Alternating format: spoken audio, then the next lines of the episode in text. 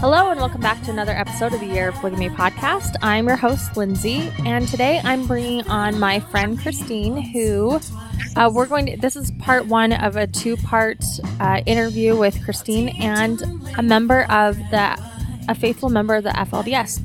But before we get into that interview, I want to introduce Christine because Christine is sort of a bridge maker. She's the one that has a very unique opportunity to have an in with the FLDS community right now, and she's generous enough to sort of share that insight with all of you. But let's talk about who Christine is first. Christine, can you say hello? Hey, hi everybody. So, Christine, tell us tell us who you are and why you're involved with the FLDS. Okay, so let's see. I'll, I'll just tell you my story really quickly. I was raised in Michigan. I was searching for a religion when I was a teenager, and I ended up finding the Mormon church and essentially converting myself because there were no missionaries in our area. So I, I, was baptized on the day of my 18th birthday because my parents were completely against it.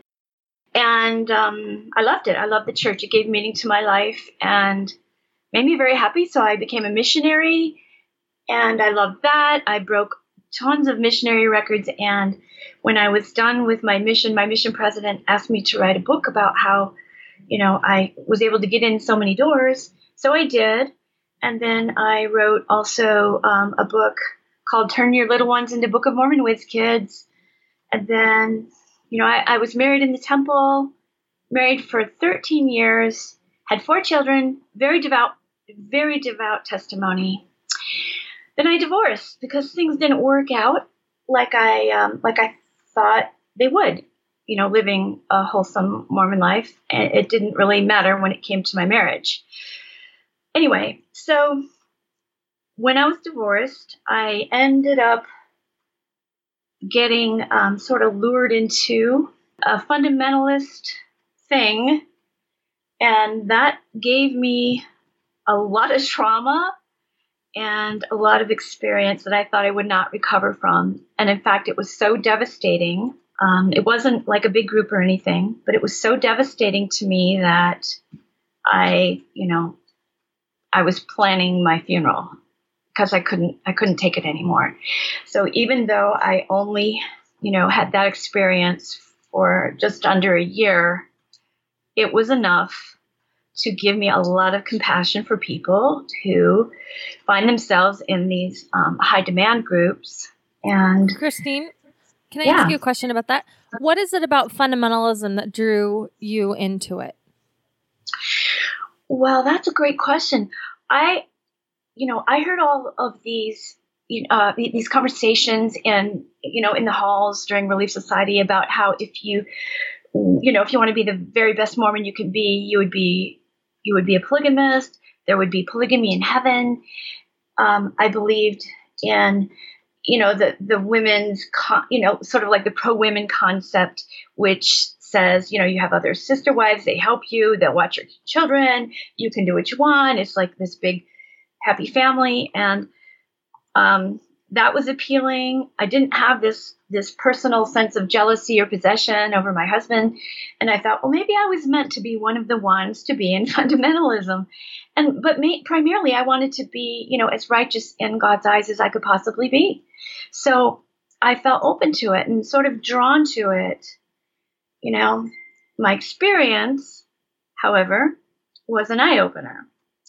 And I know that my personal experience cannot be used to paint every fundamentalist with my own paintbrush. So I'm not going to do that. But what I will say is that the gift of that experience is that I, you know, I feel in a small way like I can understand what people are going through once when they're inside. So I'm not a complete outsider when it comes to fundamentalism. I had my my um, refiner's fire. Okay, so you have some experience with fundamentalism. Talk about where that led you after in your academic career. So, the interesting thing to myself was trying to understand how my brain could have done that. How could I have fallen for things that that I now, you know, see as so irrational? So I began really studying you know, the the brain aspect of thought control and you know cult mind control and all that. And so now for the past 17 years i have been trying to help people who have come out of religious oppression or human trafficking. You know it's a very similar manipulation te- tactic that they use whether it's in um, whether it's in a high demand group or whether it's with a trafficker, because the chains are psychological. And the psychological chains are the most powerful. So I did a lot of work with human trafficking, um, and that was awesome and amazing. And I also have taken in um, people who've left different fundamental group fundamentalist groups. But I, I went on to get a, a master's degree, an MBA and then a master's in media psychology.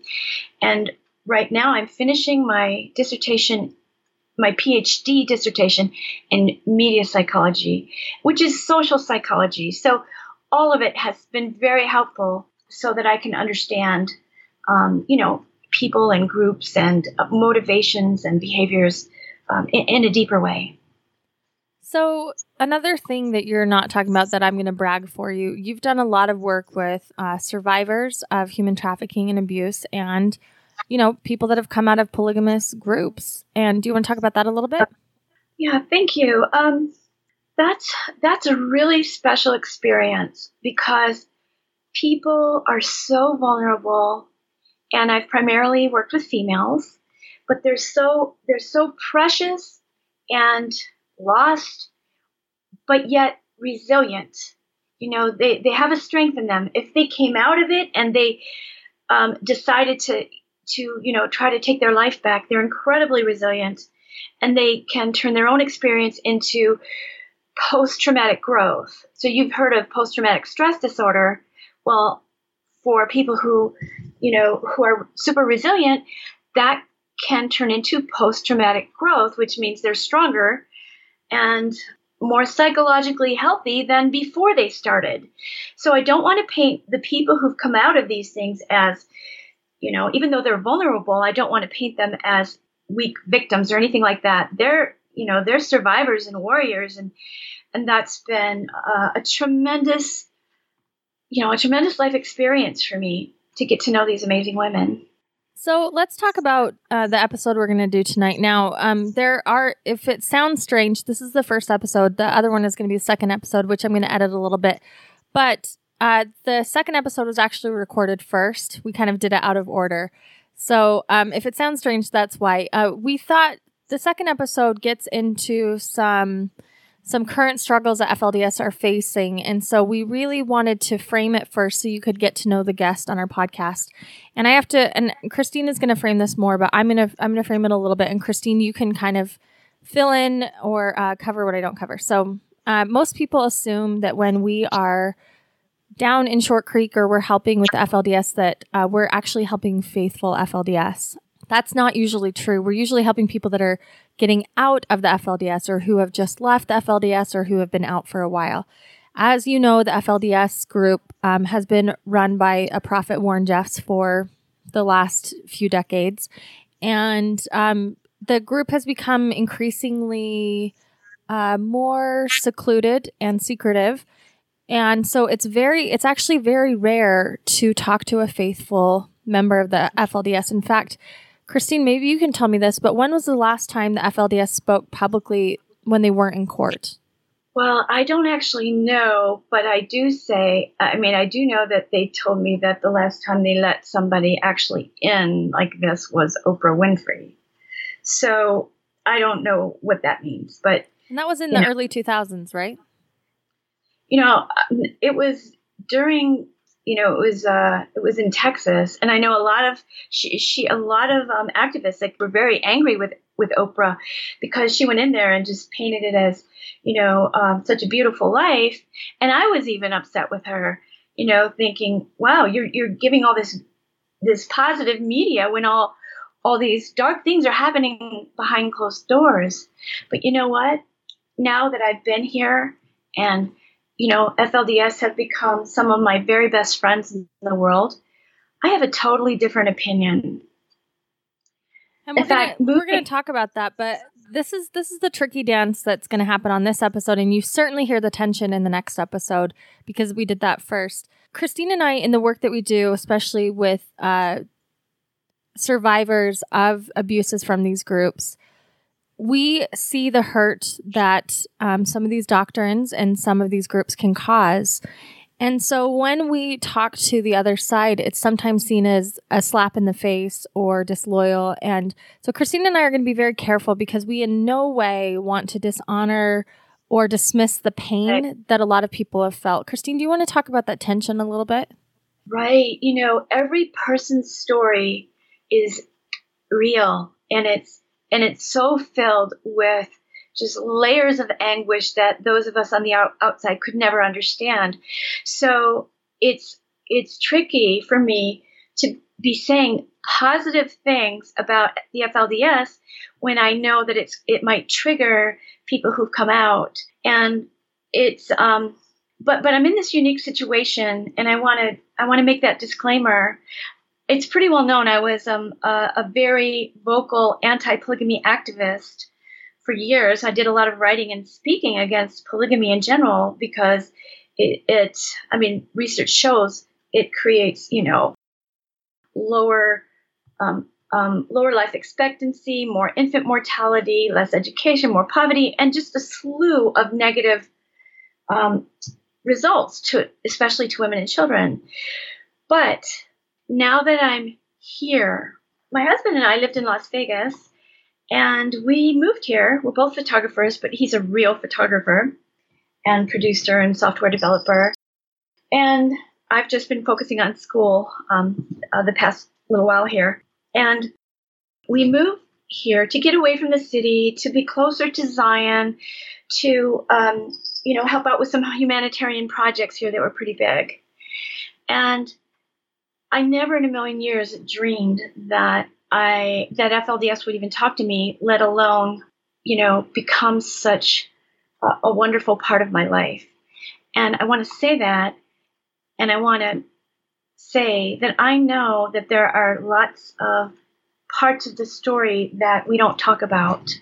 And I actually do that on purpose because what part of my training includes being um, personally trained by Steve Hassan, who is the world's foremost cult expert. He wrote Combating Cult Mind Control, Freedom of Mind, and so on.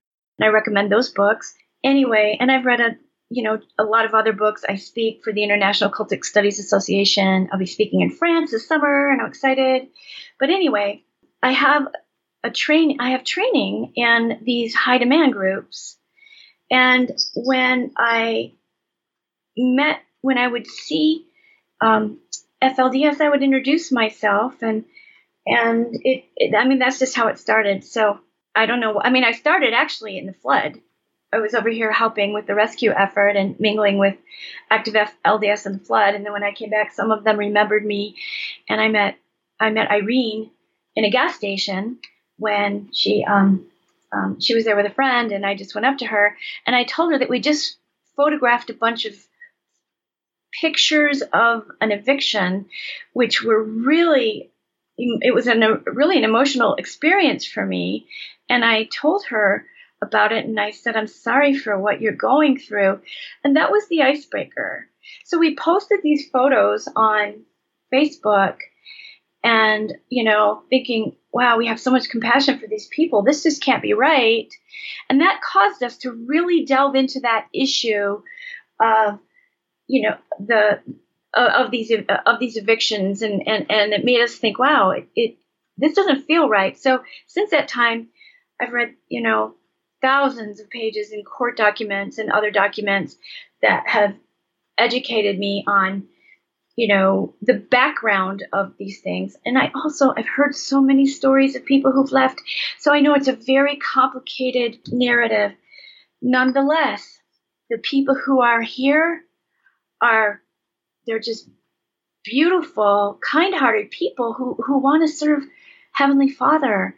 And and one of the most shocking things what to me was when I was talking to one of the young men, he finally opened up. It's not easy to get them to open up, you know, but he finally opened up and he said, "Would you like me to email you what what we believe?" And I said, absolutely. And to my shock, what he emailed was the articles of faith, the same articles of faith, with the exception of one little clause, but it was the same articles of faith that I believed for all those years as a mainstream Mormon. And I sent it, I sent it to you, right? Yeah, yeah, you sent it to me. Do you want me to link link it? Um, yeah, I mean, I, I think that would be interesting. Now, did that surprise you? Or Yeah, did you already know I'm- that? I mean, I knew that. I I think that I think what surprised me actually was, and we talk about this in the second episode when I met Mother Irene and I was able to have a lot of the myths dispelled. I think what is hard about this is that and and for my part what we're talking about the the majority of the work that I do is is with who the FLDS would call apostates. And you and I we're very explicit in the next episode that we do not agree with that rhetoric. We think it's damaging. And yet, some apostates, quote unquote apostates, would be hurt knowing that I'm giving platform to a faithful member because from their perspective, they've heard that that perspective their entire lives and it wounded them. I and- know. And so, but but for me in the work that I do, my this is my opinion. Um, I believe that the sickness in our in our Mormon communities comes from secrecy and shame. And when we stay isolated from each other and we have the us versus them mentality, that does a lot of harm on both sides. So, in an effort to practice what I preach, I try to give platform to both sides and voices to both sides and it's and it's been a struggle for me because I've had to meet a lot of these active members of these fundamentalist communities and see them as human beings and that challenges me because it's really easy when I see them as the other. You know, that I can tell their story easier. But Irene certainly complicates that for us, right? Right, right. So, one of the things I was hoping to talk about is this myth that people think that they just have a choice. Now, let me talk about human trafficking for a second. When, let's suppose that you have a, um, a young woman who, you know, she falls in love with somebody and he convinces her to do, you know, um, commit prostitution, and then she she reaches and she agrees, and then she wants to leave, and she can't because now she's under coercion and threats and so on. In human trafficking law, the moment that there is an introduction of force, fraud, co- or coercion, what was consent is now coercion. So just because you consent at one stage doesn't mean that consent extends into eternity. So even if people consent, let's say, to have, I mean, to live in um, a plural relationship, if force, fraud, coercion, or the exploitation of a vulnerability or um, the abuse of power, if those come into play, then that muddies up the entire conversation about consent. Now, an, another interesting thing is that, you know, it's easy. It's easy to say, well, you know, if they believed it, they deserved it, and that's that's really a, a that's not a compassionate viewpoint because you believe in in somebody when when you're having fraud committed against you it's because you believed it. In the court, they don't say, well, we're not going to count this as fraud because you believed it. That is the whole point of fraud. So let's suppose that somebody's in a, you know, a fundamentalist group somewhere and it turned out it turns out that their particular prophet, as in my case, was actually knowingly being deceptive and manipulative and never believed any of it. The fact that I believed it doesn't take away the fact that he committed a crime. And when there is when there is coercion of any kind, that includes psychological coercion, that nullifies consent. I mean, I mean, think about it in a contract sense. If you are coerced to sign a contract, when you're coerced to sign a contract, that contract would be invalidated. If there's force, fraud, or coercion in a human trafficking situation, I mean, force, if there's force, fraud, or coercion in a situation where a woman's being exploited, then it becomes human trafficking instead of willing prostitution. And free choice involves free choice. There's a situation called a bounded reality, like in fundamentalist groups. That's where you don't really have a free choice because your entire reality is set up so that you have bounded choices. And that was introduced by a psychologist named Janja Lalich. And I, um, she wrote Take Back Your Life. A bounded choice means that you really have only one choice that you can make. You don't have a palette of choices. So, according to her, this impacts free will. So, the whole concept of choice and coercion is it's on a continuum.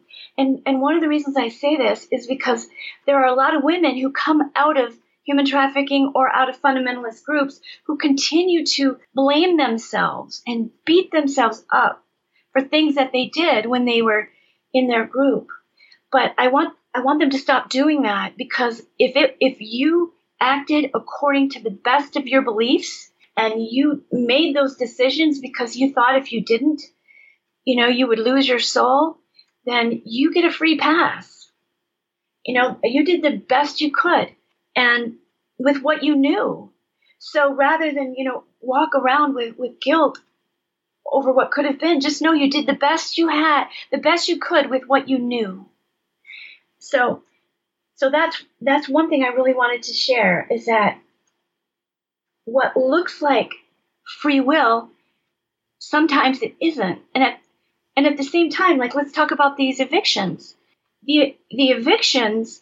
Uh, one of the reasons evictions are happening is because the FLDS won't sign the occupancy agreements, and they believe that if they sign this agreement, they will lose their standing in the church. They will, in other words, they will be excommunicated, cast out, and they won't they won't be celestial.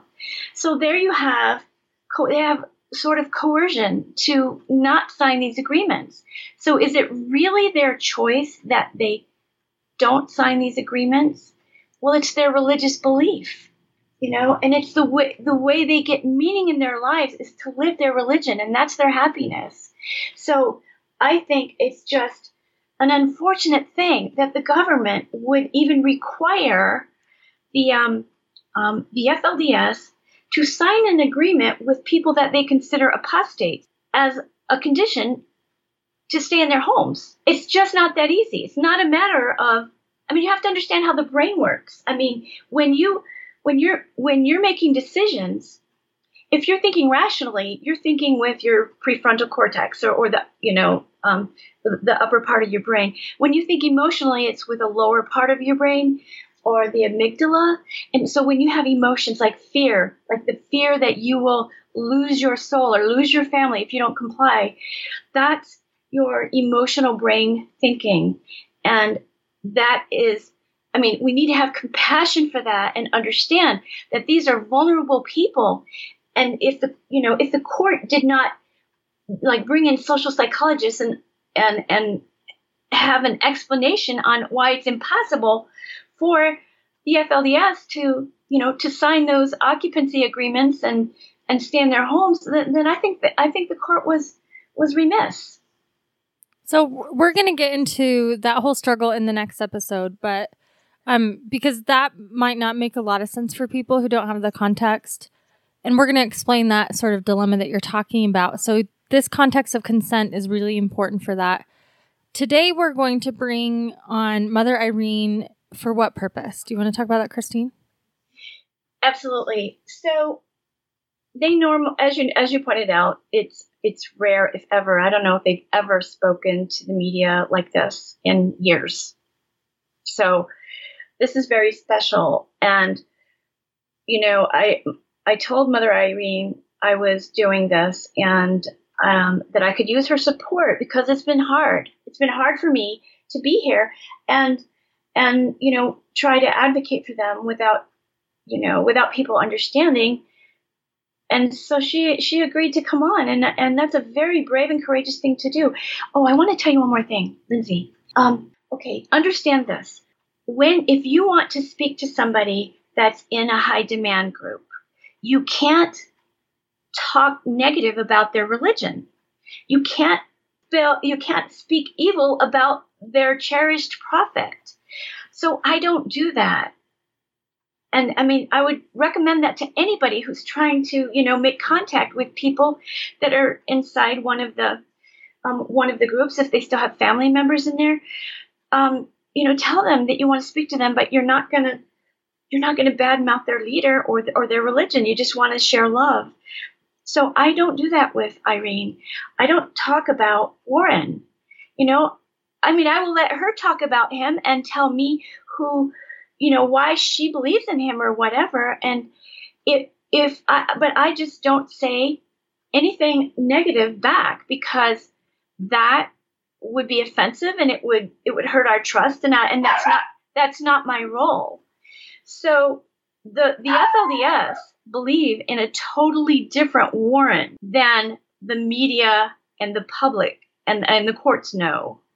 So so just understand that they have just lots and lots of stories that support their belief in him that are, you know, that make him seem like a wonderful human being. And so while we think they're irrational, they have their own, you know, their own experiences, and they don't know. They don't know what the media says, and uh, and, and this is so important too. And this is why I'm glad you're bringing this up because you and I have been around this this sort of uh, business, if you can call it that, long enough to understand that there are effective ways to have conversations and there are ineffective ways to have conversations. Right. And and so so that's the reason I ranted for a minute about choice. You know, there's a difference between choice and free choice. And you know, we judge people for not just walking away or not coming out and the way that I see it is I view these people as people to love. I view them as vulnerable people. You know, whether whether you think they're hurt by their religion or you think they're hurt by this eviction or you think they're hurt by something else, we all agree this population is being hurt. So if we see them as vulnerable people that need hope and they need, you know, they need they need love, they, they need support, then you know we can we can build these bridges, and that's that's why Irene was willing to speak with you because she became convinced of your sincerity, and you know she knew you weren't going to be speaking against her prophet because you know i mean i did a i did a lot of footwork behind the scenes to um, to set this up. And she was so excited after meeting you and to feel heard you know and to feel um, to feel validated and I, and I if i could say anything a thousand times i would say this regardless of, of, of the negative things that you have heard that have that have happened these people cry you know they I've had I've seen so many tears. They cry. They cry about the evictions. They cry about lost family members. They cry. And like like you said about the otherness, um, we've got we've got we've got to see them as beautiful people.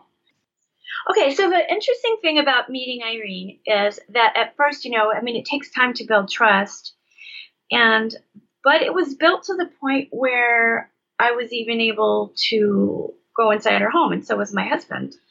You know, I always thought that they had these big walls and these secret things going on, but but since then I've been into a been in a number of homes, and they're they're clean and they're filled with educational materials, and they're very much like Mormon homes, and it was like amazing. You know, they play piano and they um, they do they do family plays and they do um, you know, they have their own funny little family traditions and they make their own homemade family videos and it was um, um, it was really an eye opener that I don't you know I don't see them anymore as you know as the other.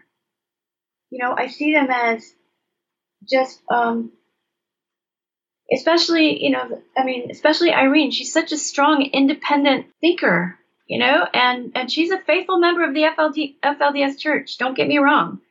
And you know and i know her children and they're incredible and it's just completely different than than i expected when i moved here and so i do have a lot of a lot of compassion for them as people, and I just don't want to see this population hurt anymore.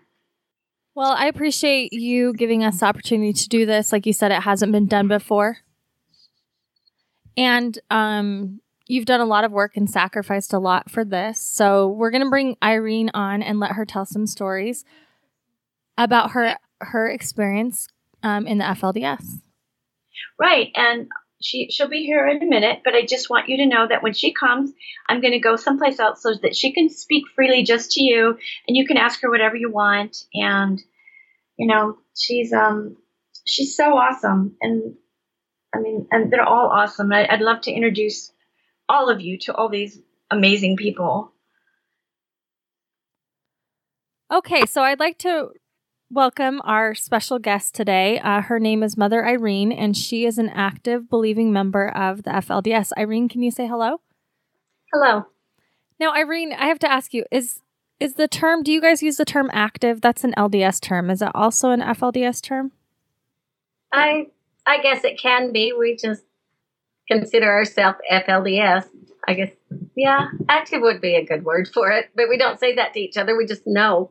So you're either FLDS or you're not FLDS. It's just kind of okay. Right. Well, I'm I brought you on today because we want to we're gonna air this the episode that we did after this, but we want to kind of get to know you and have you give us some context and tell us some stories of your people. Sort of tell us about who you are and um, and then we're going to air the second episode that sort of gets into the struggles that you're facing but i'm hoping people can see you like i see you as a delightful wonderful person whose family cooks really good bread that i've learned um, so why don't we start off what do you want to sort of tell us uh, about the your town from your perspective okay um, i was born and raised here um, and my family lines go quite far back. I'll just tell you a little bit. Uncle Roy is Leroy Johnson. He was one of the first homesteaders in the area, not the first, but one of the first. And his homestead was the basis of the UEP as we knew it. And um, and that's where it kind of all began. And then others started putting theirs in also. You know, the Black family and the John. There's the Johnson, the Black, and then um, Jessup and Barlow, and those are kind of the basis one, basic ones that were there first. And then, kind of to my day, I listened to many stories of my mother telling about the early days in Short Creek, and and um, even my father he, although he came in a little bit later, but he was still there quite early. And, um, but so I grew up on the mountains here, hiking and enjoying each other. We knew everybody. When I was in uh, eighth grade, everyone knew everyone's name from in the whole school. From first grade to eighth grade, we all knew each other by first name. And, you know, and it was, and I thought it was kind of a big community then. you know, the first grade was probably about 70 or 100 students, but it it's a lot bigger now. it There's was something really beautiful about that. I mean, that reminds me of the LDS ward that I grew up in. You know, all it seemed at the time. I mean, this wasn't true, but it seemed like the, at the time that everybody that lived there was LDS, and we all went to the same church, and we all knew everyone's families, and we just ran around like little wild wildlings at night, playing night games and and it sounds like Short Creek is a lot like that. Well, it was. Um, as I got older, our family was a big, a big one. I mean, relatively big, and we pretty much, although we love to bless each other, and it's the whole goal of our existence is to do things to help each other and to bless and to just live close to Heavenly Father and listen to His promptings. But we also like to be close, close in, close in with our family, and as a family group? We go help with other family groups and just try to still keep our identity as a family. And quite honestly, I I grew up in a really happy family. I only knew my mothers to love each other. Now I I can say now that they there wasn't always just perfect harmony in the family. People have to learn to get along. But they did love each other and the children loved each other. So um, I'm not going to ask you anything, you know, too personal or any sort of identifying details, but talk to me about some of your happy memories, what the town would do, what the town was like when you were a kid. Okay, um, we could walk back and forth because not all the mothers lived in the same houses. So we would go to someone, you know, a different mother's house sometimes. And we could walk through town knowing we were perfectly fine. I remember walking clear across town when I was six and probably even younger, but and I was fine. If it was getting dark, I had to hurry because I didn't want to be, you know, without any light, but I wasn't afraid of any kind of danger in the dark. Know, I think I I remember being together with my siblings and we would have our our um, family activities where we would watch slideshows or we would sing together or we would have a little birthday gathering for a sibling or a mother or someone in the family. And then sometimes we would have bigger gatherings when we would have like extended family members come over. But not a lot of those. There were there were some, but more and more we've kind of moved away from those, surely because we don't want to be pinpointed out in a group and uh, bothered right now. But so, singing seems music is such an important part of your culture and your belief system. Can you talk to me about music because even um you know, many people can get on the internet and access YouTube videos of uh, I don't know what the term we would call it in LDS church primary songs, which means children's songs. But it's it's clear it's a very big part of your culture too. Absolutely. It is. It's very big. And we love it. We encourage all of our children to at least learn to play the piano, but many of them play play the violin. That has become very big, and they continue to. There's many that play the brass instruments, the woodwinds. I mean, in our family alone, we have almost every instrument. Right now, they're really getting into mandolins and accordions. I mean, although many of them still do the violin and, and play the piano, and they love to sing.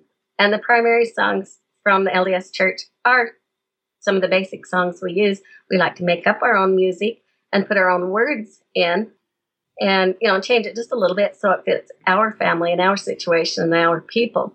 But we love to sing. You showed me, I was lucky to, when I was there, you were able to show me some of the songs that your own family has written and put put photos to and it was really sweet. I think you guys your children had made a gift for the family and and just written poems and they're so talented. Uh, that that's another thing. So because you can't use the internet, people assume that you don't use media, but that's not true. No, we we love to get our get up to our computers and work, and we do. Um, we know how to run a computer for sure. We want the best. I have sons that one son came to me one day and said, "I can't let you go throughout life without a good computer." He says, "Mother, I'm going to buy you the best laptop." And he went out and got one for me one day. I was and it was very nice, and I use it all the time now. Yeah, so we have, you know, the outside world has all of these strange misconceptions because, you know, in the modern technological age, if someone doesn't use the internet, we just don't know what to do with that anymore. So, um, talk to us about what how you guys spend your time. What what is an average day like? And and I know every family is a little bit different, so um, you can speak generally because, of course, just like in any other neighborhood, families do things a little bit differently. You can't say that just because you do this, that means all your neighbors do. Exactly. Usually we're, we're up early. We like to get up early and have a family class where we listen to the words of our prophets, Uncle Roy and Uncle Rulon, and, you know, and read the Book of Mormon together and any other of the standard works. We'll choose a book and go through it and then go on to another one. Wait, um, I have to ask you though, because as an LDS woman trying to get people up for family prayer with just three kids, how do you guys do it with 10 or 8 or 13 or how, how do you manage that? We have big brothers and sisters that help because there's no way I could do it either. Yeah, that's an impressive feat for sure. So you do you start off with like a fa- would you call it family prayer? Yes.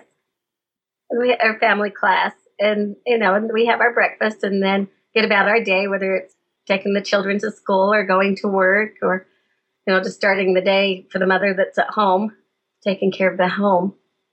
So let's talk about that a little bit because um, whenever I go and I speak about fundamentalism, people ask me about women and if women are subjugated, and and certainly you know we've talked about some of the negatives that that can happen, but in a lot of ways, plural marriage can free up your time, right? It can allow you to take turns. And I, I talked to a family down there who um, uh, his his mothers would have they would have one would be on laundry day uh, on Mondays, and then Tuesdays she would be cooking, and then Wednesday she was watching the kids, and they sort of got to alternate. So, can you kind of talk about how women are helping other women? That's just how you said it. That does happen a lot that way. Sometimes we'll change our schedule. I know when I was going to college, to the university, um, my sister wife took care of the children. And there was no way I could go to college, get my education, and come back and do go to work without her help and the other ladies' help because I wouldn't have had anybody to watch the children. And they were so loving to them. There is no comparison because these children grew up with that mother also. They love her as much as they love me, and each one that's come after. They really do love them and they take care of them as their own. Yeah, I've heard that when it comes to mothers, especially, it's like an abundance of love, right? You know, um, I, I have yet to meet anyone who grew up in a plural family, whether they've left the church or not, that doesn't love their mothers. Yes, it is. And if you have a problem with one, there's several others to go and talk to until you get over it. And then you learn, you know, where your weaknesses were and get to go back and make it right with them without okay. all the damage. Okay, but if I were a kid, this is what I would do. I would go ask you one thing, and if you told me no, I'd go ask another mother. Does that happen? yep. Oh, yeah that's real and it does happen. It continues to happen, but you have to have enough communication between the mothers that you can, you know, live above what the children are doing to you or with you. And it's kind of a game they play that, you know, we've learned it. What happens? What happens? There's so many horror stories about plural families. What happens when mothers don't get along? Or is there anything that women can do if they if they're miserable in their lives? Yes. Um, when we had more of our leadership here, they could go talk to them, and they really did get a lot of help. And I know that for a fact with my own sisters and brothers and their families, and, and even in my own family. If there's a challenge, you can go to your bishop, you can go to the prophet if he's available, you know, and go talk to them. And they are very understanding, very loving, and very helpful. And if it really is something you can't reconcile. I've seen ladies move out into a separate home and just live that way if they needed to. Now, usually we want to be together. That's most of our most of us want that goal, but not everybody can live right there together. Yeah, so that's what I was going to ask because I got a tour of, you know, Joseph Musser's home in downtown Salt Lake City and saw where Rulon grew up and, and things like that. And my understanding, correct me if I'm wrong, my understanding that in Salt Lake, people were kind of living separately, and then they wanted to bring everyone together again. And so that was part of the reason that they moved down to the creek. Is that is that correct? To have families all in the same house? Um, it might have been part of it. I don't exactly know. I know when they moved down that they moved together, but there were a lot of homes in Salt Lake that had the families all together. So much so that the homes, when they tried to sell them, were not very valuable to the people up there because they were made for us. Kind of like the big homes now that are being taken. They aren't very valuable to little families. Yeah, and that and that's certainly something we're going to talk about in the next ones because it is true when you go down to the creek, the homes are what would you say on average, like five or six thousand square feet minimum? Yeah, minimum. Yeah, and and tons of bedrooms, and it's it's interesting to think about just one family living living there. I, I mean, I couldn't do it. I couldn't keep it all clean. So it's certainly, uh, what is it like if you have a large plural family? Is it better to have everyone in the same home? I've heard different things. What What is the FLDS philosophy? Well, my personal, I mean, you can go to each one, but my personal feelings is I want to live in the same home with all my sister wives and, you know, be under our father and under the priesthood umbrella. And I want to just live where my children can have support and love from each other and all their parents. So, do do FLDS women work outside the home? Oh yes, I worked for years and continue to work outside the home, but I don't do as much as I used to. But uh, just because I wanted to be home with my children, that now some of the others are going out and working as I continue to raise my children. Yes, we do. We work. We have to. We have to have a paycheck. We've got to pay the bills. Yeah, and and we're going to talk about the money situation too because there's all of these these funny misconceptions about FLDS women. Why do you think why do you think that there's such a misunderstanding? Do you think it goes to back to, you know, almost a century of negative things being said about those scary polygamists or do you think that that it's on purpose? Why why do you think that women especially are are sort of judged or pitied? Um I don't know for sure. As far as going back, I mean, yes, we have been persecuted since the time of Nauvoo. I mean, it's just been like a roller coaster, up and down and up and down. It, after the 1953 raid, then of course we had kind of a time of peace where people, and then we have ones that break off from us. And usually that negative feelings that come back to us and the publicity that's so negative usually comes from apostate narratives. And you can go to any religion and listen to the apostate narratives, and they're really quite similar. In my work, um, I was able to do a little bit of research on that, and just because I like to read, and uh, it's a bit, it's similar. Doesn't yeah. matter who you are. It's just it's almost human nature, right? The us versus them. Yes, and you know, and to justify why they left, and and to give themselves an, a feeling of uh, that they did the right thing to leave. And, you know, I'm not saying whether they did or didn't, I'm not them because they have their reasons. But I still don't think it's right to come back and, and jab at the people you left and hurt them. But it is a human nature thing. You're right. So, are you saying that, would you say that the persecution comes more from your own people than it does from, you know, uh, Gentiles, as you'd call them? Yes, I know it comes from our, our own who have left. They have a narrative that is repeated and repeated and repeated if you actually go back and look at everything. And it's not even the same people, and they're repeating the same stories.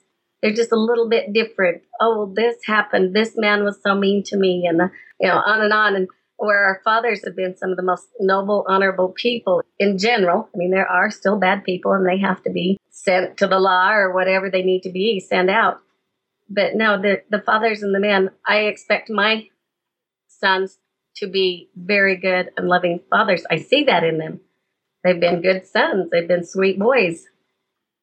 Yeah, there's there's also this FLDS narrative that um sorry that there's this narrative about the FLDS that FLDS are trying to get rid of boys. What do you think about that?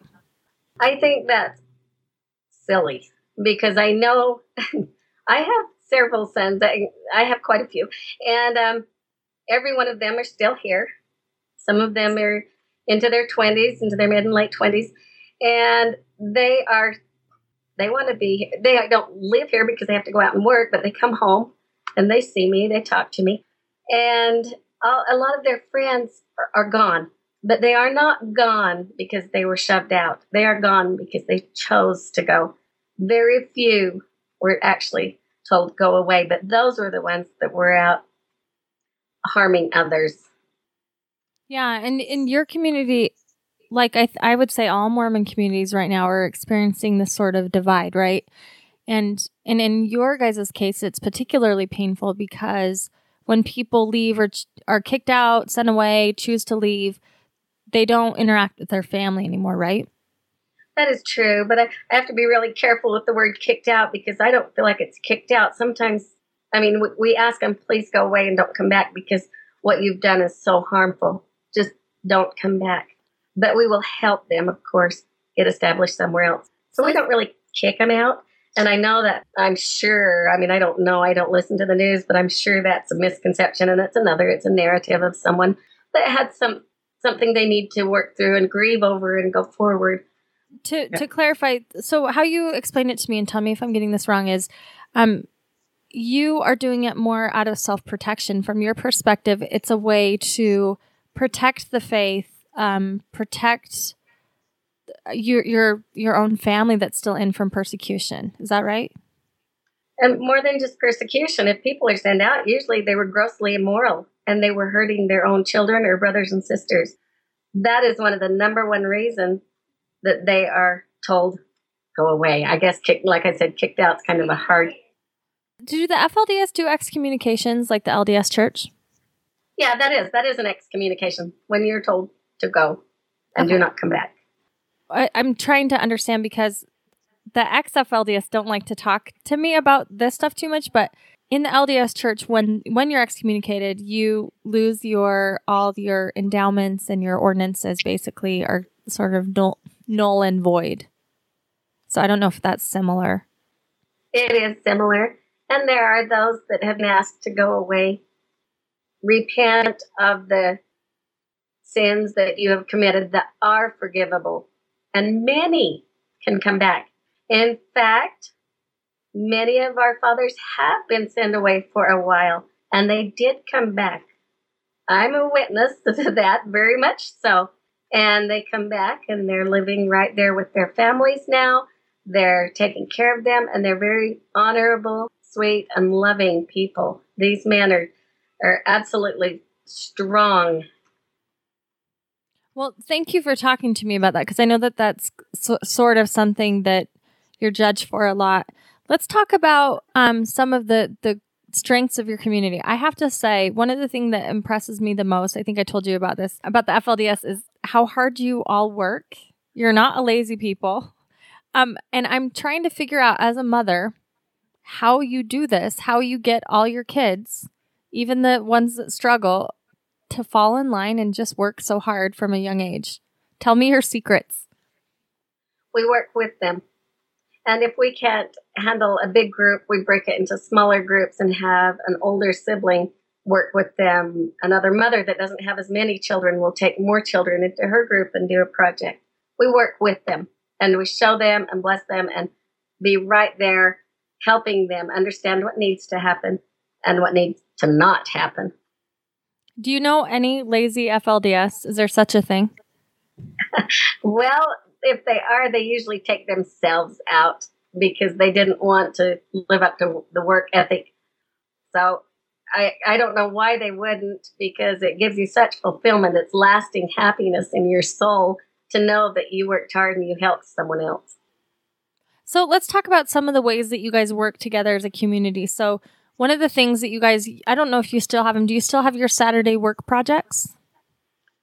Um, I guess you could call it that. It's kind of quiet because we don't like people to come watch us. Tell us about that so first, out. too. So this is a misconception. Um, the reason why people would see you as secretive. Explain to us why that is. Well, we don't want others coming in, especially reporters that are going to misrepresent us.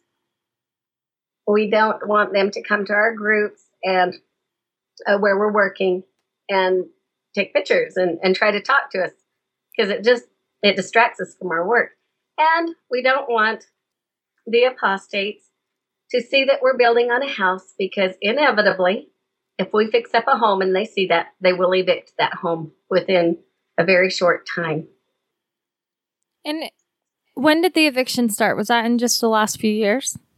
I should know this, but I don't know the exact date. They've been going on all along clear, I mean, 10, however many years ago. They've been going on all along. It, it was quite a few for a while there, and then it, it kind of slowed down. And I heard that through after the flood that it was supposed to have stopped for about six months. But as far as I recall, it didn't stop. It just wasn't, maybe it wasn't quite as many, but even when we were out searching for the body of that little man and the last one in the flood, we were having evictions happening during that week. Oh, wow.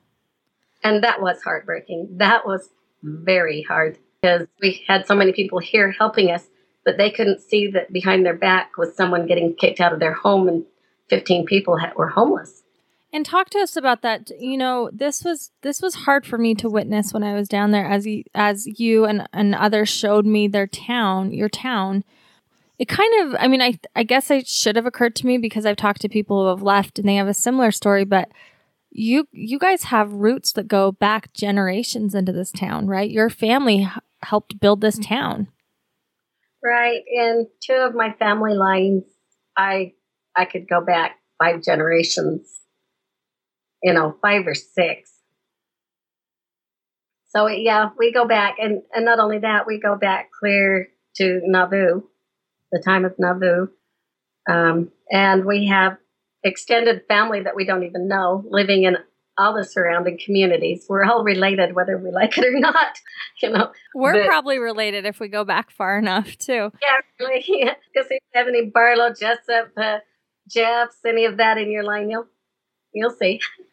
do do you guys draw strength from pioneer narratives? Because i know that those those are very important to me as an lds woman. Um, pioneer stories are what i draw strength from. So what kind of stories do you guys tell when you're being persecuted or feeling really low? What what picks you back up? Most of the time we talk about the raids that have happened on our community and especially the 1953 raid. And my mother talks about what happened to her and how the they came in and and they sang the songs at the schoolhouse and the hymns as the police officers pulled up and told them they were all under arrest and you know and to see the strength and the love and the the determination to go forward and be who they are still and live up to what they feel is right.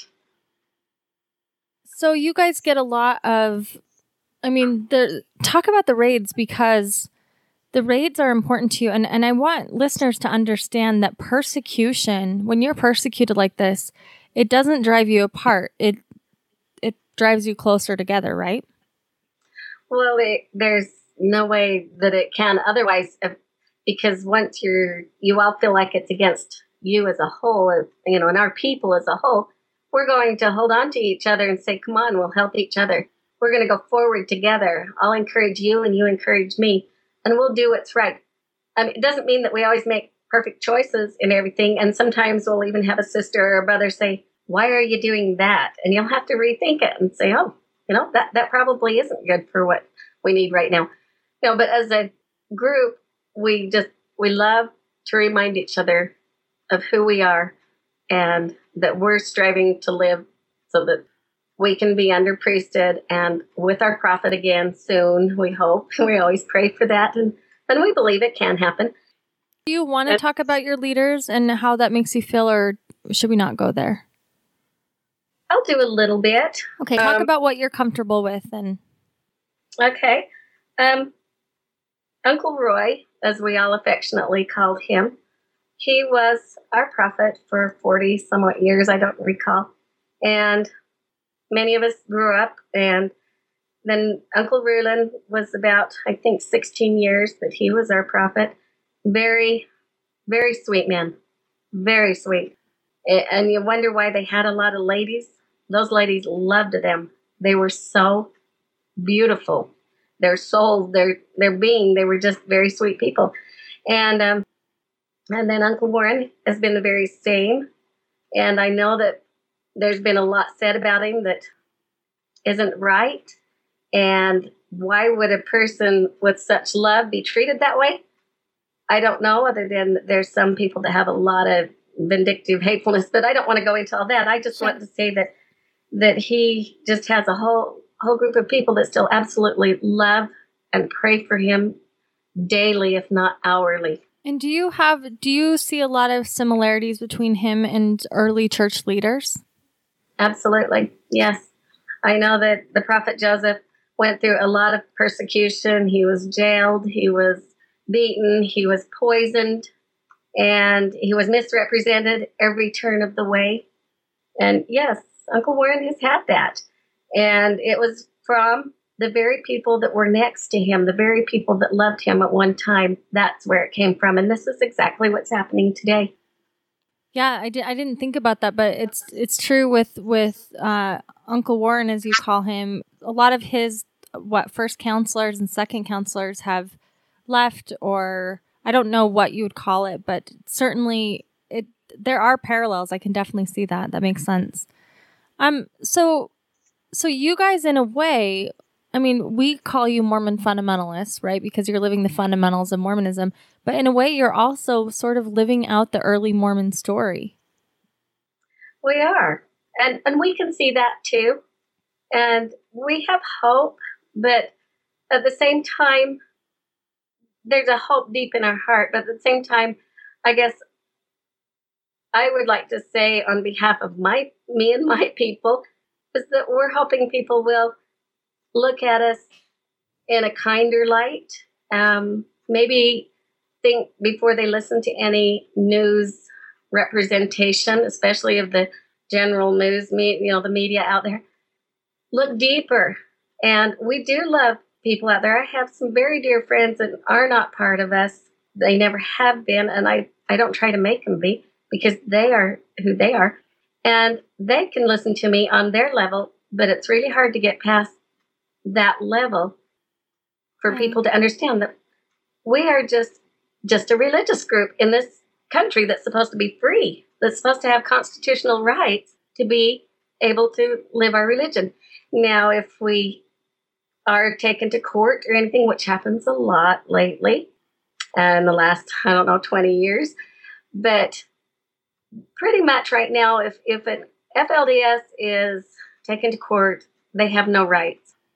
It almost inevitably will go against them. And that's kind of hard to say that, though it's very true. No, and, and I can certainly back that up. I mean, I've talked to even with people who have left, who have been in custody battles or something, and the judge will, and, and this isn't always the case. There are certainly stories to go against what I'm saying, but where judges will say, we're not going to give the kids to you because of where you live and where you're, you're from. There's this automatic sort of stigma, which I've really been trying to work against because for me, I've learned that plural families are just as valid as a monogamous family, and sometimes they function a lot better. I mean, plural families solve some of the problems that monogamy has for women.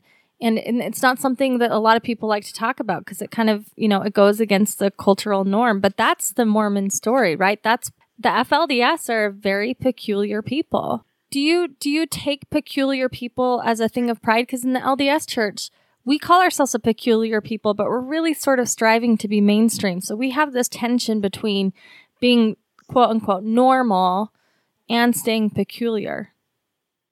Um, I actually feel like it's it's a, an honor to be peculiar. I, I would rather be that. I'm happy with the FLDS name. It actually began in Uncle Roy's time, although we didn't use it a lot. In Uncle Rulon's time, we used it a lot. And of course, now we do.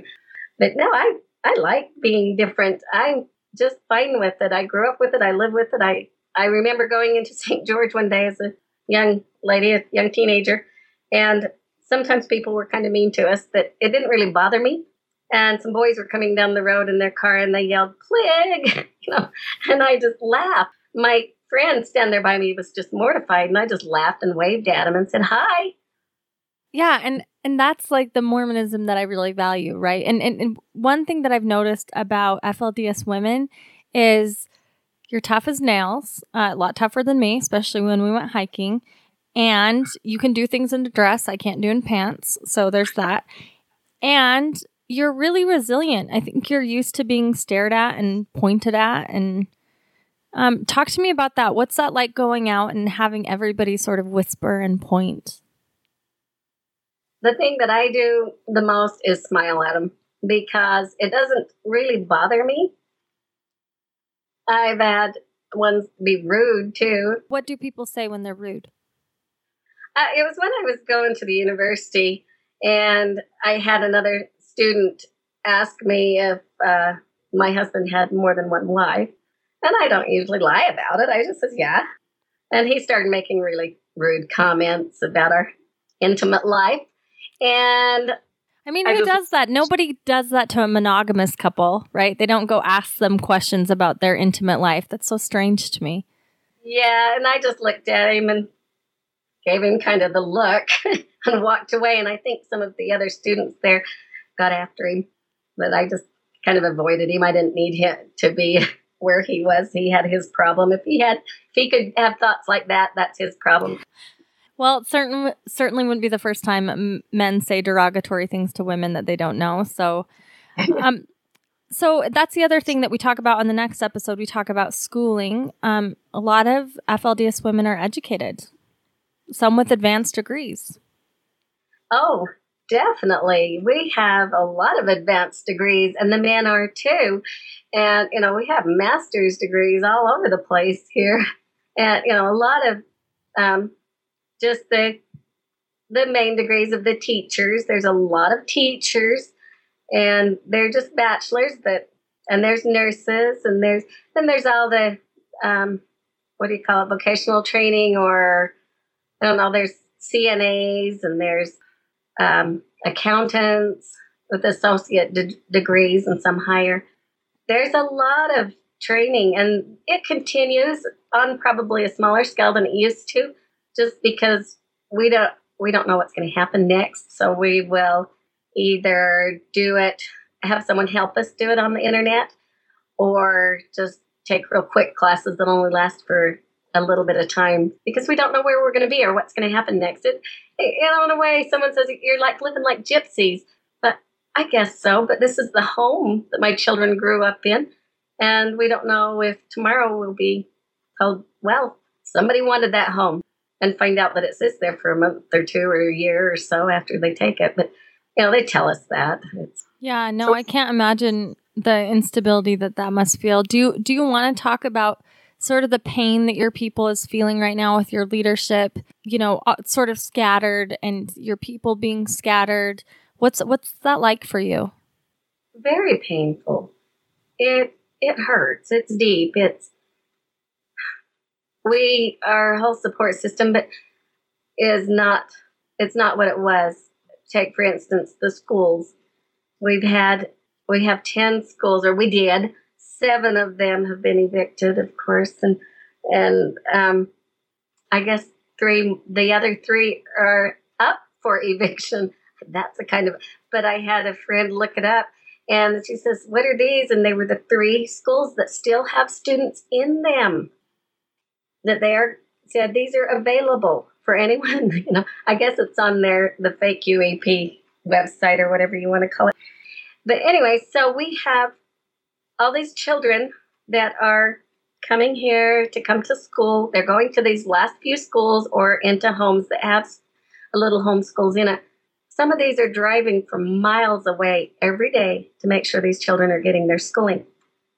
And some of the mothers work in Hurricane or St. George or even here in town and they'll go to work and then come back and pick up their children and, and go back to whatever surrounding communities, Cedar, Parowan. Um, some are over in Littlefield, some are over in Kanab, some are over in Page. I don't know. There's a lot of area that's covered here with people from here, and and it hasn't been easy. I I have a, a friend. We call him sister too, but we that uh has been looking for a home, and every turn of the way, she things just aren't working out, and she's anxious to get a home. And another one who did have a home that she was going to move into, and then was told the lady told her that she couldn't could not rent it to her because of who she was. So you know they it's really hard and it's hard to see people have to go out there and not have a support system if i need to go somewhere in a hurry say my little boy got hurt and I need to take him to the ER, then I have someone I can call and say, hey, come over and be with the children. Let's work together on this, you know, or, or call up their older sister or brother and say, you know, get home right now and come help. But right now we're actually scattering, and even mothers in the same family have to go different directions because there are not homes big enough for us. They're not made for our type of families. And we'll talk about this too on the second episode a little bit it's it's such a complicated and painful issue and and I think that we do a good job and we're going to give some more context to that but while while I have you on this maybe maybe talk to us tell us um, something that you wish outsiders would know or w- what you'd like to share about your people. I think we did that a little bit on the next episode too. It's so weird that that one's going to be posted second because we did it first so I hope that's not too confusing. Well um just know that we are very loving and and kind people. Um, if we seem like we won't talk to you, it's because we're concerned for the safety of our children and our family and our people. And we don't know if you're coming in to hurt us or if you are sent to do something you shouldn't. Uh, say, like we've had private investigators and stuff come in and think they're really clever. We can tell when you're an outsider. It doesn't matter if you try to dress like us or not. And we can also tell if you are turning away and apostatizing from us. And outsiders can't tell but as much as we can because we know what they were like before, you know, what it was like before. But I just want them to know that we love all of our people. We love all of our families, even the ones that have left. And, you know, I'm sure I said that before, but we do love them. We just can't have them come in and hurt us. It hurts too much. We've been through enough, and enough is enough. Let's just stop the evictions. Let us have our homes, give back what's rightfully ours, and let us go on living. We need a life without such turmoil. We need our children to grow up secure and safe, just as anyone would like their children to.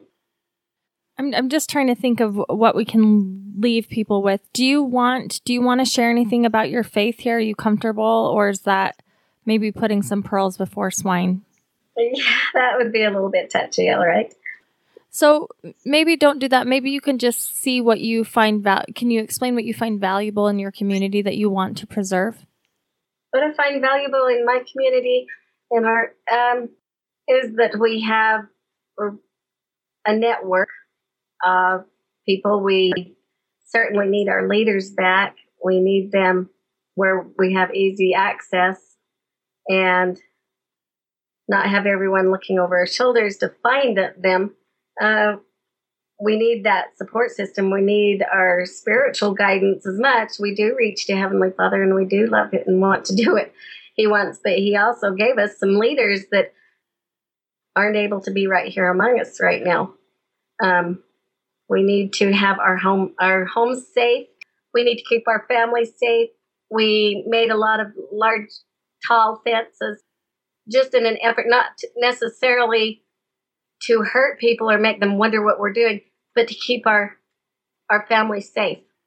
And there's a lot of good side effects to that too. Not to be funny, but hey, it made us not have as many weeds in the garden. We can grow our gardens a lot better, you know. but but we do we do want our families safe. They are so important. Our children, our grandmothers, the people we love, we want them to feel secure. And, you know, and I'm at the part of my life where I can stand up and, and help the younger ones and the older ones. And I want that help when I'm older. I want to know that I'm secure. You know, maybe that's kind of a selfish way of thinking, but I do want to be secure when I'm an old you know, lady and I have all my grandchildren there. But we do. We need our leaders. We need our loved ones, and we need our homes and our town. Well, Irene, thank you so much for ha- taking the time out of your busy day to come on and do this and also giving us some trust. So, um, we're hoping that everyone, like I say in the other episode, is a good steward of that trust. And can people come into town and shop at your store and interact with you? Is that something that you guys welcome, or is it something that you're uncomfortable with? We are very welcoming that way. It is just fine. There's only a few left, a few of the businesses that are actually ours. Um, that would be the dairy store and the little produce uh, place we call it. I don't, and it's kind of a little bit off the beaten path, but you know, if you ask at the dairy store where it is, they'll tell you. And yeah, we welcome. It's public the people out in Centennial and the ones that have moved back into the town that aren't part of us, they all know where it is, you know. But yeah, we welcome them in. We never had a problem with outsiders coming to our businesses when we when the town was booming with our businesses, and it truly was. I wish I could give you pictures of what the street looked like on Central Street when the town was booming. I would actually love to see those pictures if you have any. I, am going to look around see what I can find. But you know, the store CMC when it was up and running and full steam, there wasn't a spot in the parking lot or anywhere around that you could park. You had to park out on the street. Well, yeah, I would I would love to see that. I'm particularly interested in the history of the town. So, and I and I appreciate you coming on and, and taking time to do this. If it's all right, I'm going to ask people to leave questions and respectful questions in the comment section, and then um, maybe down the road we'll see if we want to answer them and do another interview or something. If you're okay with that, I think that would work.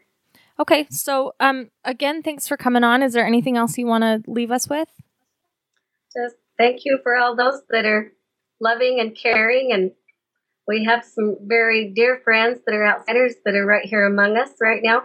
Uh, very few, but and I sure appreciate you, Lindsay, because you were so open minded. When I first met you, I just thought, wow, another one that I can actually trust. You know what? So, there's there's sure. a lot of good folks out there. Um, Christine will share it with you. I put a I put a call on my Facebook page and said, hey, if you could say something positive, a positive message to FLDS, what would you say? And there are over 120 comments right now of very lovely things that I think Christine is going to print off for you to read.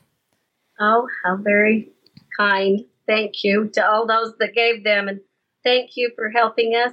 And I just can't say thank you enough to everybody that's been kind and reached out to us and understood where we're coming from. And we don't want to hurt anyone. We only want to help. And um, but we don't want to still keep getting our homes pulled out from under us. Right. That's kind of our bottom line right now. Yeah, that seems reasonable. Well, thanks again, Irene, and uh, thanks everyone for listening.